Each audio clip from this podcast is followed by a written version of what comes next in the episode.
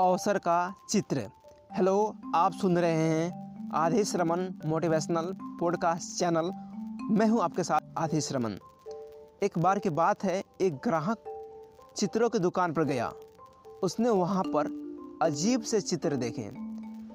पहले चित्र में चेहरा पूरी तरह से बालों से ढका हुआ था, पर पैर में पंख थे। एक दूसरे चित्र में सिर पीछे से गंजा था ग्राहक ने पूछा, यह चित्र किसका है? कितना अजीब चित्र है? दुकानदार ने जवाब दिया, यह चित्र अवसर का है।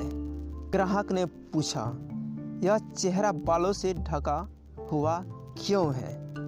दुकानदार ने जवाब दिया, जब अवसर आता है तो मनुष्य उसे पहचान नहीं पाता है, इसलिए।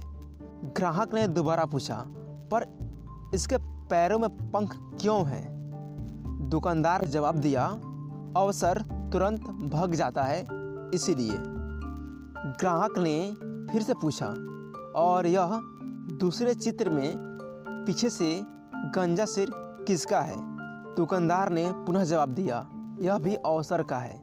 यदि अवसर को सामने ही बालों से पकड़ लिया जाए तो वह आपका है। अगर थोड़ी देर से पकड़ने की कोशिश की जाए तो पीछे से गंजा सिर ही हाथ आएगा और वह भी फिसल कर निकल जाएगा। वह ग्राहक इन चित्रों के रहस्य को जानकर हैरान हो गया, पर वह बातों को समझ चुका था। आपने कई बार दूसरों को यह कहते हुए सुना होगा या फिर खुद ही कहा होगा कि हमें अवसर ही नहीं मिलते, लेकिन अपनी जिम्मेवारियों से भागने का, अपने गलती को छुपाने का बस एक बहाना है। भगवान ने हमें ढेर सारे अवसरों के बीच जड़ दिए हैं। अवसर हमेशा हमारे सामने आते जाते रहते हैं, पर हम उसे पहचान नहीं पाते हैं।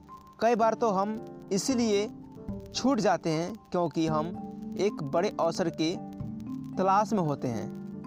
पर अवसर बड़ा या छोटा नहीं होता। हमें अवसर का भरपूर उपयोग करना चाहिए थैंक यू